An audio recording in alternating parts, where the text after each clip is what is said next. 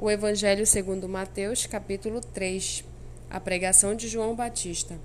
Naqueles dias apareceu João Batista pregando no deserto da Judéia. Ele dizia: Arrependam-se, porque está próximo o reino dos céus. Pois é a João que se refere o que foi dito por meio do profeta Isaías: Voz do que clama no deserto, preparem o caminho do Senhor, endireitem as suas veredas. João usava uma roupa feita de pelos de camelo e um cinto de couro. O seu alimento era gafanhotos e mel silvestre. Então, os moradores de Jerusalém, de toda a Judéia e de toda a região em volta do Jordão, iam até onde ele estava e, confessando os seus pecados, eram batizados por ele no rio Jordão.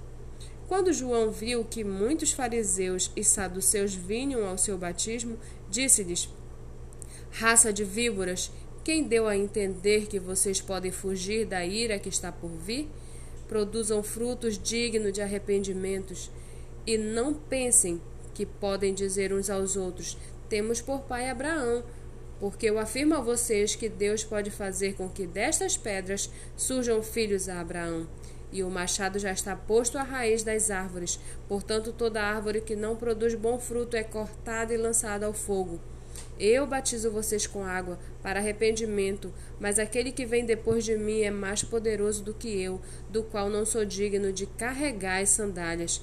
Ele os batizará com o Espírito Santo e com fogo. Ele tem a pá em suas mãos, limpará a sua eira e recolherá o seu trigo no celeiro, porém queimará a palha num fogo que nunca se apaga. Por esse tempo, Jesus foi da Galiléia para o rio Jordão, a fim de que João o batizasse.